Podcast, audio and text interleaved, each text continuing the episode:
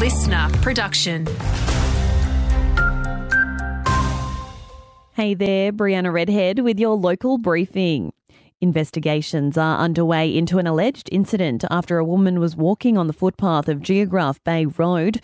Busselton police say it happened around 10:30 Sunday morning when a man riding a bike allegedly indecently assaulted a woman.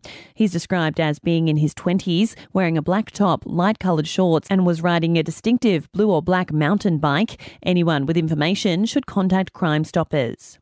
The cost of living and a push towards healthier habits is hitting Aussie winemakers, growers bearing the brunt of a shift in people drinking less with exports falling.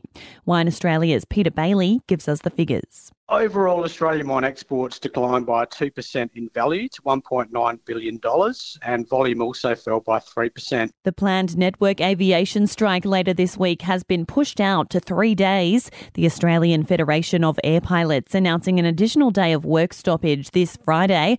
And though disruptions will occur, Qantas assures 80% of its customers will still travel on the same day of their original plans. Farmers and pastoralists can now apply for a seat on a government advisory board.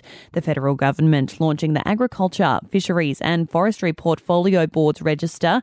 It'll allow them to have a greater say on agriculture policy. In sport, two Southwest hockey stars are preparing to shine in India as part of a 24 man Kookaburras squad. Margaret Rivers, Aran Zalewski, and Dardanup's Jake Harvey taking part in the FIH Pro League games over this month. Playing for the first time in five months, Australia is off to a winning start, recording a one goal victory over Spain on Sunday.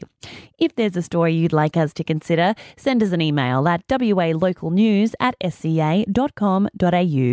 Want more local news? Get free breaking news about our community.